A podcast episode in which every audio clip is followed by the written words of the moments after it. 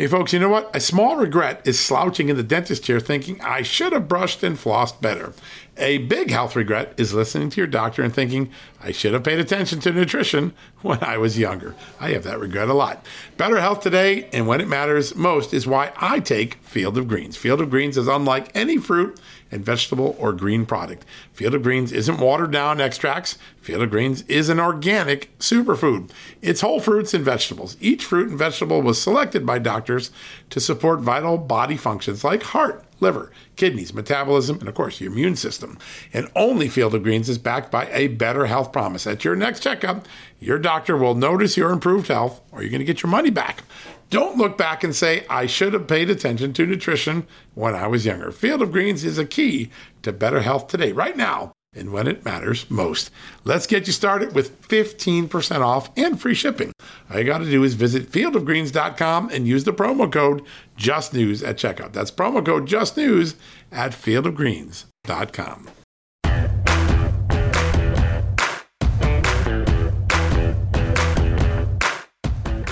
Hello, America, and happy Independence Day or the day after. We're celebrating all weekend long. I hope you have been, maybe with a Kansas City steak. Uh, that's what I did this weekend. Uh, we are here the day after the 245th birthday of um, America, and we're grateful for all who have served, for all who have created the incredible experiment of democracy and constitutional republic that America is.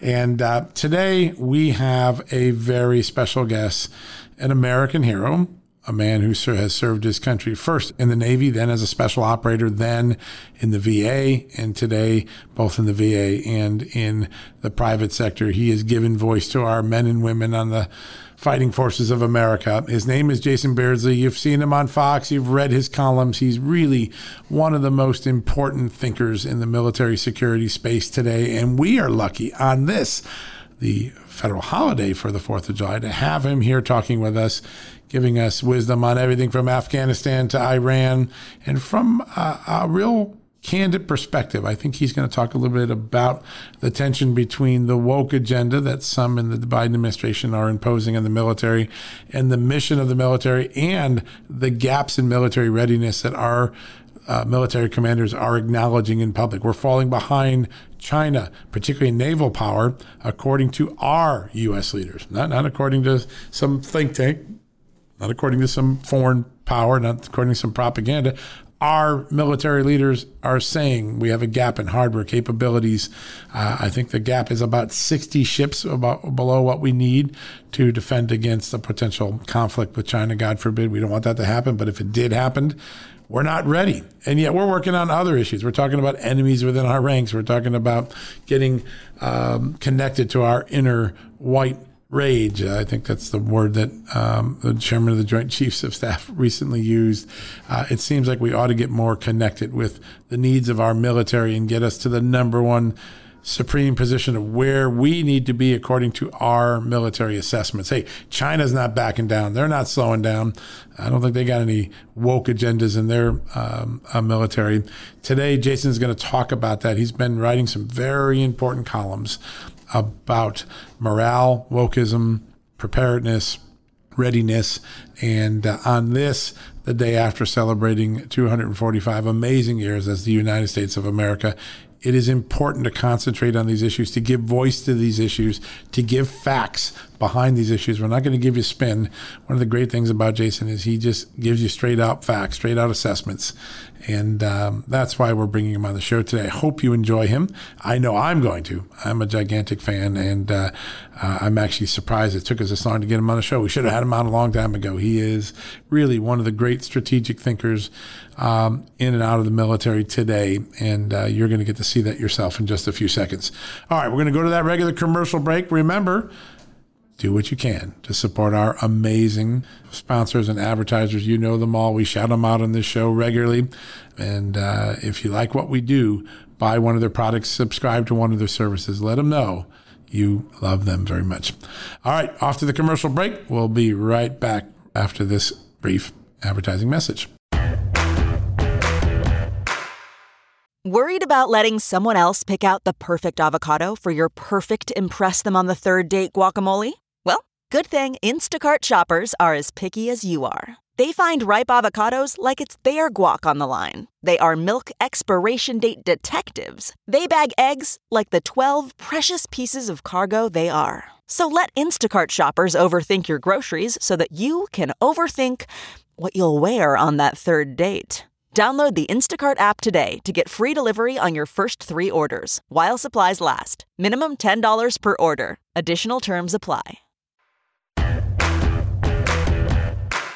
All right, folks, welcome back from the commercial break. And as promised, on this day after the 4th of July, a very special guest, an American hero, somebody that continues in public service to this very moment. Joining us right now is Jason Beardsley. He's been an, uh, has is an advisor to the VA, a uh, former special operator, retired special operator for the Army, began his career in the Navy, and most importantly, has started a group called the Association of the U.S. Navy that is fighting for the issues that matter to our fighting men and women. And we're so grateful to have him with us today. Jason, welcome to the show.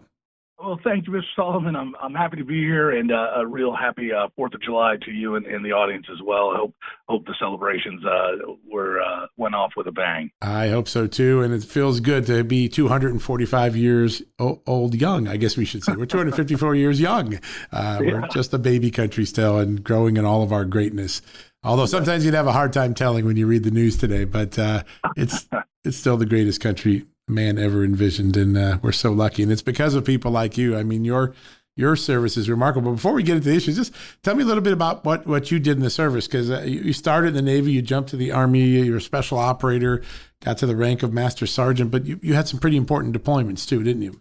Sure. I was a bright eyed, bushy tailed uh, uh, young man, and I, I wanted nothing more than to uh, be part of our special operations experience. So when I went into the Navy, uh, I envisioned becoming a SEAL and uh, really did the training. This was early 90s, but um, ended up with some medical uh, issues that uh, sent me to the fleet. So I got to do the Persian Gulf War as a sailor, and, and that was an incredible experience around the world on uh, projection of power in our vessels, I've come back to that later in my career, but I wasn't done uh, and left the Navy in '94, and and then found uh, the Army Green Berets, which is this really unique uh, component where they sure you know, guys like me could get along and go overseas and do great things, and and that of course post 9/11 led us down the the long road to kind of uh, push back against sort of the violent extremists and terrorism uh, overseas in Iraq, and I did a lot in Africa. So uh, coming out of all that, um, I just am more and more convinced that, uh, as you said, this is the greatest country country in the history of the world and and deserves everything we can pour into it.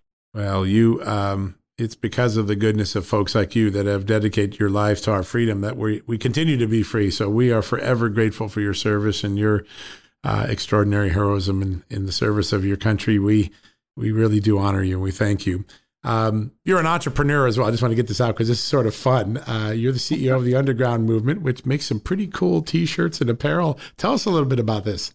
Well, this was a, a, an endeavor when I left the military. Um, we we left it a couple of years ago to come in and do the work in, in DC, but I knew that uh, the real uh, response of our audience should be something like this country is great. We have these amazing legacies from Teddy Roosevelt to George Washington, and the heroism that made this country what it what it is today has to be remembered. It has to be honored, and we just didn't feel like that was being done as well in the marketplace. So we wanted people to be able to come to the pride or the affiliation of this brand, Brand America, in a way that was kind of commercial and sexy and fun. And and so we did a lot of work to try to build a great product with that. But as you know, the marketplace is this wonderful battlefield of ideas, and uh, a lot of things have to go right to get it right.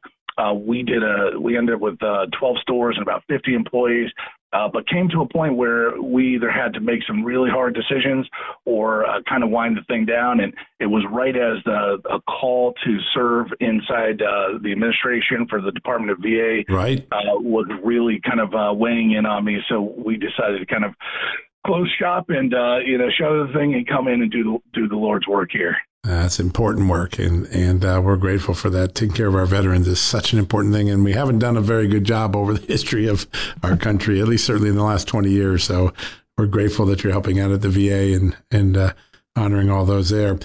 Let's talk about the issues of the day. We have a wonderful defense reporter here at Just the News, uh, Susan Katz Keating, who does great work, and she recently wrote a story uh, saying that there are many in the Navy, both rank and file and veterans who are worried that there's too much focus on a woke agenda and not enough focus on readiness and, and ships and, and capabilities, particularly as China continues to grow its naval fleet. Talk about this tension between the social engineering agenda of the Democrats who are now in power and the core mission of our military, which is to keep us safe and to keep ahead of our enemies' capabilities. How is that playing out? Sure, that's actually a great uh, place to start. Is what you said is the core mission of our Department of Defense and uh, Navy and uh, Marine Corps. Those those missions are really uh, essentially focused on defeating enemies. And to do that, you know, we apply things like principles of war, so combat readiness and effectiveness or morale. Those two feed into a lot of things. And morale is something like how do you retain uh, service members once they're in? How do you recruit them before they're in? And so your morale really has to be high. And when it's really high, you get good training, you get good response, and you get great service, and you get people to stay in, you know, in the services. So we think those focuses are so important. As you said, uh, our Department of Defense has focused now like a laser beam on great power competition. What that means is we envision ourselves having to stand up to China, having to stand up to near peers like Russia and right. Iran. Well, we've said over and over again, our senior leadership in the Navy, that we need about 355 ships to do that.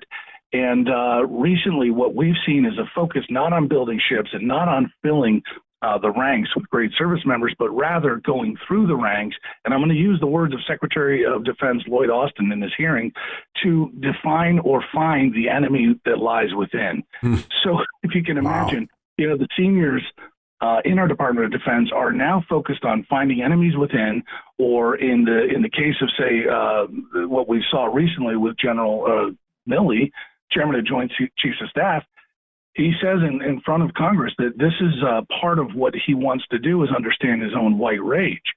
So, uh, in in some ways and forms, when they focus on things that are uh, potentially issues or possibly about diversity, uh, we're missing the bigger point we don't have enough boats to keep up. We're at about 296, and again, the Navy says we need 355. So we just want to know what is the plan to kind of pace China, and why aren't we listening to the senior leaders in the Navy? That that's that's the real problem. Yeah, it is, and uh, we're going to wake up one day uh, regretting that 60 ship gap uh, if, uh, God forbid, anything happens in the world, and we need to respond to a to a China aggression. And uh, I know a lot of people worry about Taiwan, so uh, right. we, we, know we've got that that moment on the horizon potentially. How do everyday men and women who wore the uniform and fought for our country and did the heroic things, got wounded, lost loved ones, how do they react to this sudden idea that somehow the military, our military, is the enemy? That there is some mythical, magical, or real um, hatred of America within our ranks, and we therefore have to be weeding out people who signed up to serve this country. It seems antithetical. It seems like when you you wear that uniform, you've made the decision to defend this country, not to attack it. How how are the rank and file reacting to that concept that that um, Lloyd Austin laid out in public? Uh, this has been a very difficult one for service members, and we hear from uh, veterans as well, because again, everybody, I, at least everyone I've served with along the way, has always agreed that diversity uh, is it's actually natural and it's it's normal. Our military does a phenomenal job in diversity. Uh, we've always had an inclusive spirit, and there are places where it's been uh, less equitable or less fair. We everybody recognizes that. But I served in the Navy. Uh, in the early 90s, uh, we had openly gay, we had blacks, Puerto Ricans, Hispanics, Jews, the entire range. And the real truth is, we look across to our brothers and our sisters in arms, and by and large, people operate well even when there are tensions that belie, you know, underneath the surface. Yeah. But those tensions are usually handled by what we've always stood up for and we've always saluted with, it, which is the Uniform Code of Military Justice. Yeah, that's right. UCMJ that allows for the uh, leaders and for you know the rank and file to discipline within the ranks before a tensious issue that is natural among humans gets out of hand. So now, as we see this sort of um, let's call it the indictment of all who are of a certain race. Uh, this is harmful to the to the morale of, again of the service members. So that hurts on recruitment. It hurts on retention. People are really first and foremost confused. You know, why did this happen all of a sudden? What happened all of a sudden? So so it really takes a little bit of um, insight to go back and look at what happened here and why are we in this space. Yeah, uh, it's really a great a great moment. When um, uh, as we and you've talked about the uniform code of justice, uh, military justice, it has served us well. And yeah, listen, in any organization, we have millions of people. There are going to be problems. Humans are humans. We have conflict. People do bad things. But when you look out, do you see systemic racism as an issue that the military has to grapple with, or is it a sideshow that's distracting us from our core mission?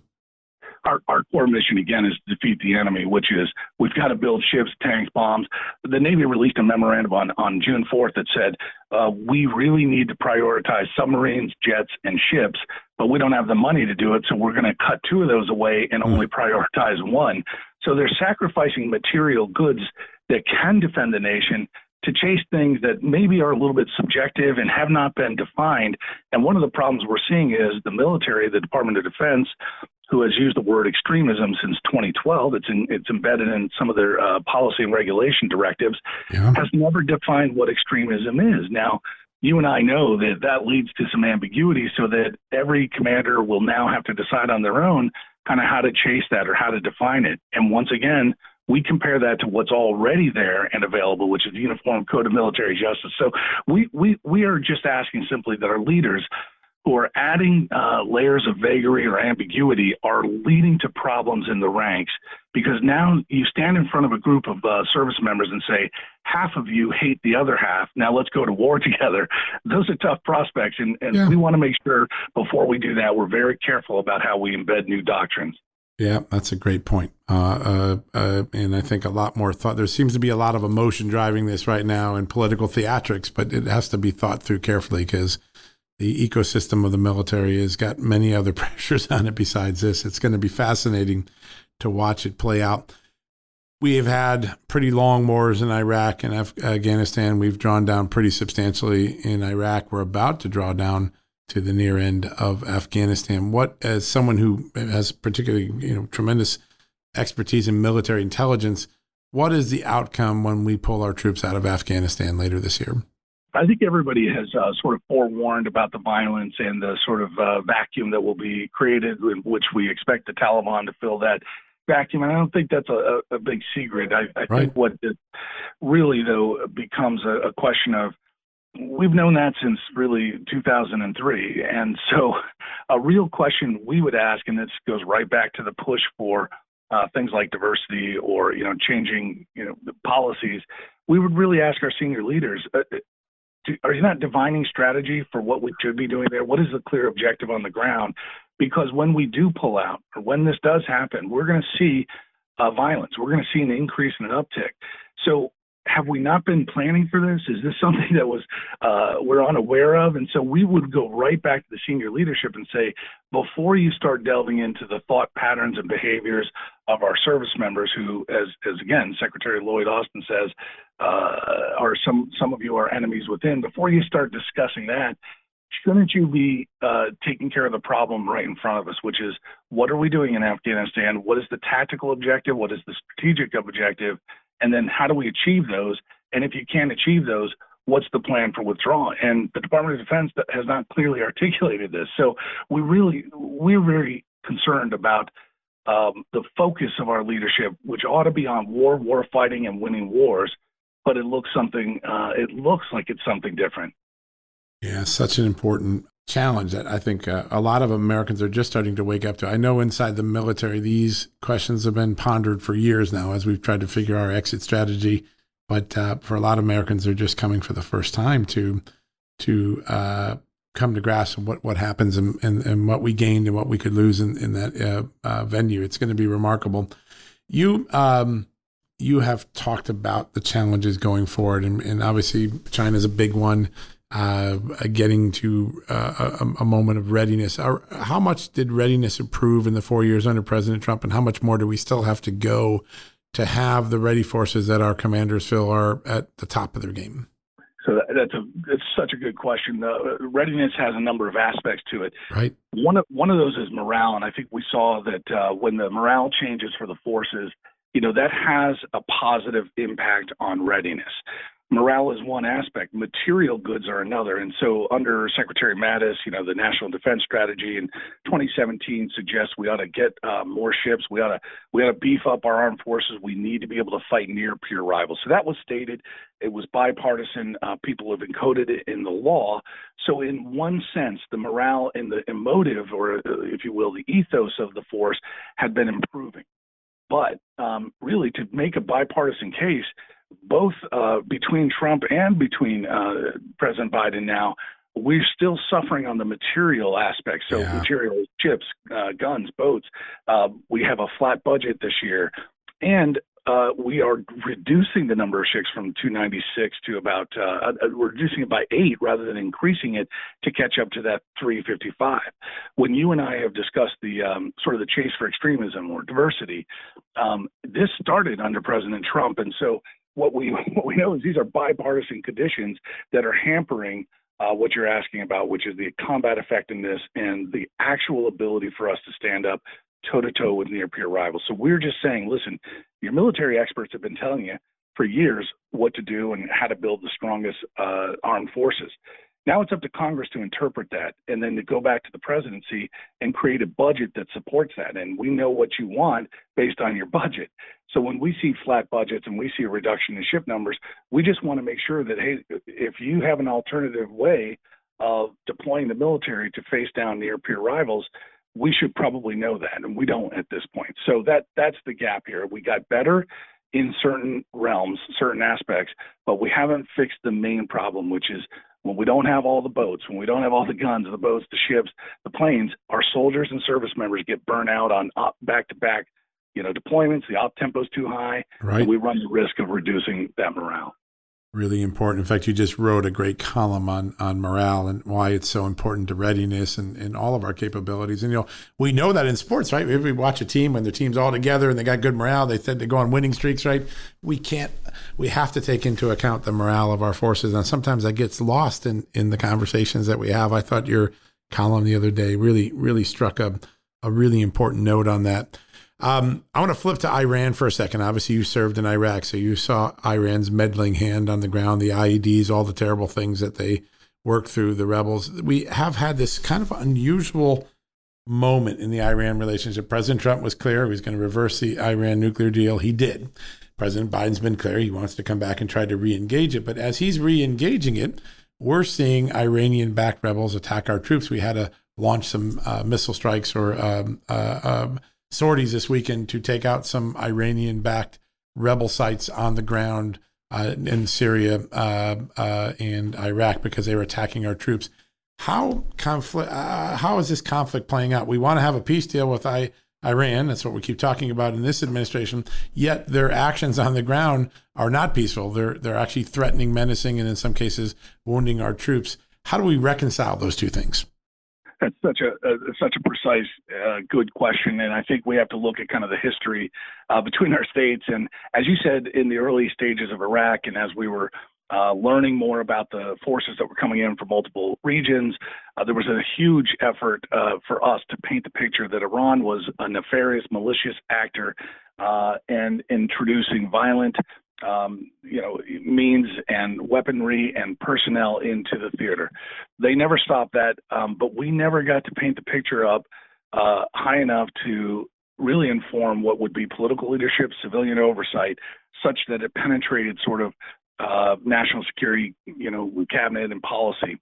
So the point there is we've known this for a long time, but because we never actually made a statement, a deliberate statement about aggressing uh, the malignancy that was coming from Iran. Yeah. We found ourselves sort of uh, patsy, playing patsy, a little footsie with them from a rhetorical stance. And if you're Iran, this uh, this has been training you over the last 10 and 20 years, really, to consider the United States as more of a paper tiger. Now, what caught them off guard, what caught Iran off guard, uh, were two things: the uh, sort of the maybe a little bit more, but I'm simplifying this uh, yeah. during the um, during the late 2000s when their uh, nuclear reactor facility uh, was actually a virus was introduced to right. shut that down. Right. So that debilitated. Number two, the next thing that really caught him off guard was the strike on Soleimani under President Trump. That sure did. Uh, you remember the carping about that from uh, both sides, really, at the time that were worried, but that significantly debilitated the senior leadership of the Iranian Revolutionary Guard's Quds Force, and that was a that was a very remarkable moment. Now we're in the sort of post uh, Soleimani and uh, again, you see that tension between the rhetorical sort of uh, move towards peace and the on the ground tactical violence, and also their malignancy in introducing that uh, their sort of proxy proxying the government of Iraq at the same time. This is a very difficult, difficult tension. But what is not helping is when the senior leaders, civilian oversight, presidents, and national security cabinets are not clear about their direction. Yeah. And that allows for Iran, who is an old empire, they understand the ways of the world. They have backing by folks like Russia and China as necessary. They can in- introduce complexities that, if we're not thinking about those, we run right into the middle of these quagmires, these sort of traps. So dealing with them has been difficult.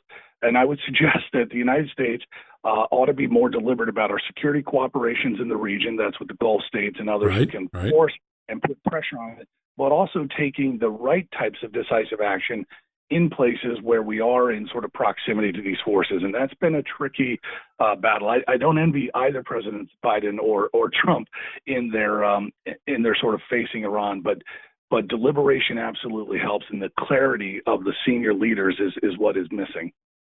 Yep, that amb- ambiguity begets. Uh uh, courage on the side of our enemies. When we're ambiguous, they they seem to become more uh, aggressive, and and uh, right. there's been a moment of ambiguity over the last few months where you're beginning to see that aggression take uh, take place, whether it's Hamas in Israel or the uh, uh, Iranian-backed rebels in, in the Iraq-Syria region. Um, there was a clarity before and a consequence if you acted up that they're not sure they're going to face any longer, and that's right. And let's not forget that, you know, we watched, and, and this is embarrassing for those of us who are service members, our, our sailors who were, you know, captured by an Iranian boat. Um, it, those are the type of things that when you don't stand up and you don't make clear statements in uh, adversity towards that, you really do lead your enemy down a road of, of challenge. So, you know, our members in the Association of the United States Navy, they, they're proud and they want to remain proud. They want to serve the flag and they want to be they don't mind being on the front lines or being in proximity of danger, but they want to do it under the clear clarion call of a leader who is protective of our forces and our national interests. What they what what is hard for us uh, is just ambiguity on the battlefield. Are you and are the members of the Association of US of the U.S. Navy concerned a little bit that Biden doesn't have that clarity right now? Where do you stand on his early tenure as president? So we, we, you know, it's hard to always get inside the heart or the mind of a, leader. So we have to look at their actions. So we'll judge things like the budget. Uh, what we said earlier is uh, the budget is going to tell us, uh, members and service members, and really citizens, where are your priorities. And your budget prioritizes things like diversity or inclusion or you know chasing extremism or domestic terrorism those are your priorities. You said this in a in a memo in the senior memo again in June fourth. You said what is not critical are boats and submarines and jets. We're going to leave two of those behind. What is critical is diversity and inclusion. Sure. So you know we're reading the tea leaves, which are suggesting that we haven't increased the budget. Uh, we're losing ships, so we have to surmise that the emphasis, the critical emphasis for the military now is no longer about pacing China or facing China for that matter, but rather it's about um, going into our ranks and determining which people think right. That we think is is the real tension here. Yeah, such an important such an important objective to get that. What is right? What is the mission? How clear is it uh, uh, to everyone? And such an important thing. Last thing, uh, uh, Jason, as people follow your work, I know I know you write on Fox News. I've seen you on the Daily Signal. You're on Twitter. Uh, what are all the best ways to stay in contact? I think people really appreciate your insights and analysis. I hear a lot of people talking about you know things you write, and so how do how do we all stay in touch with what you're doing, and also with what the Association of the U.S. Navy is doing? Well, thank you for asking. I appreciate that. We, are trying to make it simple. So at the AUSN.org, AUSN.org, we we hang a lot of what we're talking about. We want to write, and we want it to be accessible to our members. Uh, but you can follow us too on um, Twitter and Facebook. It's at AUSN, the number one. That's our Facebook. Uh-huh. Uh, it's a great place to engage. Uh, but come in. We'd love to have you as membership, and I'm, I'm gonna I'm gonna make a plea to your audience. The senators and congressional representatives, uh, the administrators of the Department of Defense, and even the White House, when they hear from our constituents uh, through letters or uh, petitions or things like this, how do you feel about what's happening in the military? They listen. It actually changes things. I've been on the inside of an administration. So important. Absolutely. So we want to try to make that easy. Here's what we need you to do join us, become a member of the Association of the United States Navy. We'll try to make it easy for you and, and, and spot what's happening in D.C. so you can come alongside, help us support your voice. If you love this country and if you think that it's important uh, to value our military, help us say that, and we'll take your voice and facilitate it in, into the dialogue. So come on over to AUSN.org, uh, give us a look. Um, you can follow me. I'm Jason R. Beardsley on on Twitter, uh, Jason R. Beardsley in LinkedIn. So uh, that's an easy place to find me. But to be honest, all the work I'm doing now is to try to represent members of our association as we go through and navigate uh, what I'll call what you said was was was wonderful. The zenith of our of our American experience, the 245 years, and everything I want to do is about supporting that and making sure we get another 245 out of her. We all want that. There's no doubt about it. And um, Jason, on behalf of a grateful nation on this, our 245th birthday weekend, I want to thank you first for your amazing service in our armed forces as a special operator. Secondly, for all the work you're doing with veterans. And third, for the important work you're doing to give voice to all of those in the Association of the U.S. Navy and really all veterans and fighting men and women, active and inactive. Uh, you are always serving your country. And for that, we are really, really grateful. Well, thank you. And, and the, the one final thing I'll leave our audience with today is um, the antidote to hatred or discontent or division is is is what the scripture says in First Thessalonians five eighteen. In all things, give thanks, and if we can just be thankful and content, we'll get through all the problems in front of us. So, thank you for having us on today, and uh, a very happy Independence Day to all of your uh, audience. Amen, Jason. We're going to have you back on the show for certain. So thanks again and uh, enjoy the rest of the weekend. You bet. Thank you. All right, folks. We're going to go to a quick commercial break. When we come back, we're going to wrap things up. I got a steak on my mind. I don't know why that is. I guess I got to get out and get on the grill, but we'll do that right after you come back from the commercial break. Okay, it's time to commit. 2024 is the year for prioritizing yourself. Begin your new smile journey with Byte, and you could start seeing results in just two to three weeks. Just order your at home impression kit today for only $14.95 at Byte.com. Byte clear aligners are doctor directed and delivered to your door. Treatment costs thousands less than braces. Plus, they offer financing options, accept eligible insurance, and you can pay with your HSA FSA. Get 80% off your impression kit when you use code WONDERY at Byte.com. That's B-Y-T-E dot com. Start your confidence journey today with Byte. All right, folks, welcome back for the commercial break. I hope you enjoyed Jason as much as I did. What a what a remarkable man, uh, and you know, just a, a very cerebral thinker. It, it every time we see someone turn their back on the flag or make a snide remark that something's wrong with America or try to reinterpret history to chagrin America when there's so much to be proud of. Hey, listen, there are problems. Our our record in America is not perfect. No one's perfect. I'm not perfect. We make mistakes. We've had dark moments, and we failed it. Whether it's Japanese internment, Jim Crow, we, slavery. We went through those issues, but you know, on the over under, I would take America's record of goodness over anyone else in this world. And on a day like this, when we're celebrating, and we also see a lot of people denigrating America within our own soil, our own people, uh, the Olympian who turned her back on the flag, all those. You know what? Remember that this country produces people as great as Jason Beardsley a lifetime of service, heroism, special operator, Navy man. Uh, you heard his uh, passion for this country. You heard his passion for goodness.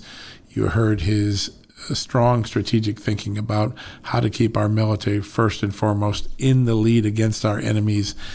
Any country that produces a man like Jason Beardsley has so much to be grateful. And on this day, how about we stop whining about what's wrong with America and celebrate all that's good with it because the over under on America is pretty darn good. I will put my reputation to that. That's not an opinion, that is a fact. All right, folks, have a blessed rest of this holiday weekend. Enjoy that liberty and independence that this day recognizes. It is an amazing time to be an American still. Sure, we've got our challenges. Sure, we've got some things to work through. But on the over under, uh, we're still an incredibly strong, uh, vibrant constitutional republic dedicated to liberty and freedom.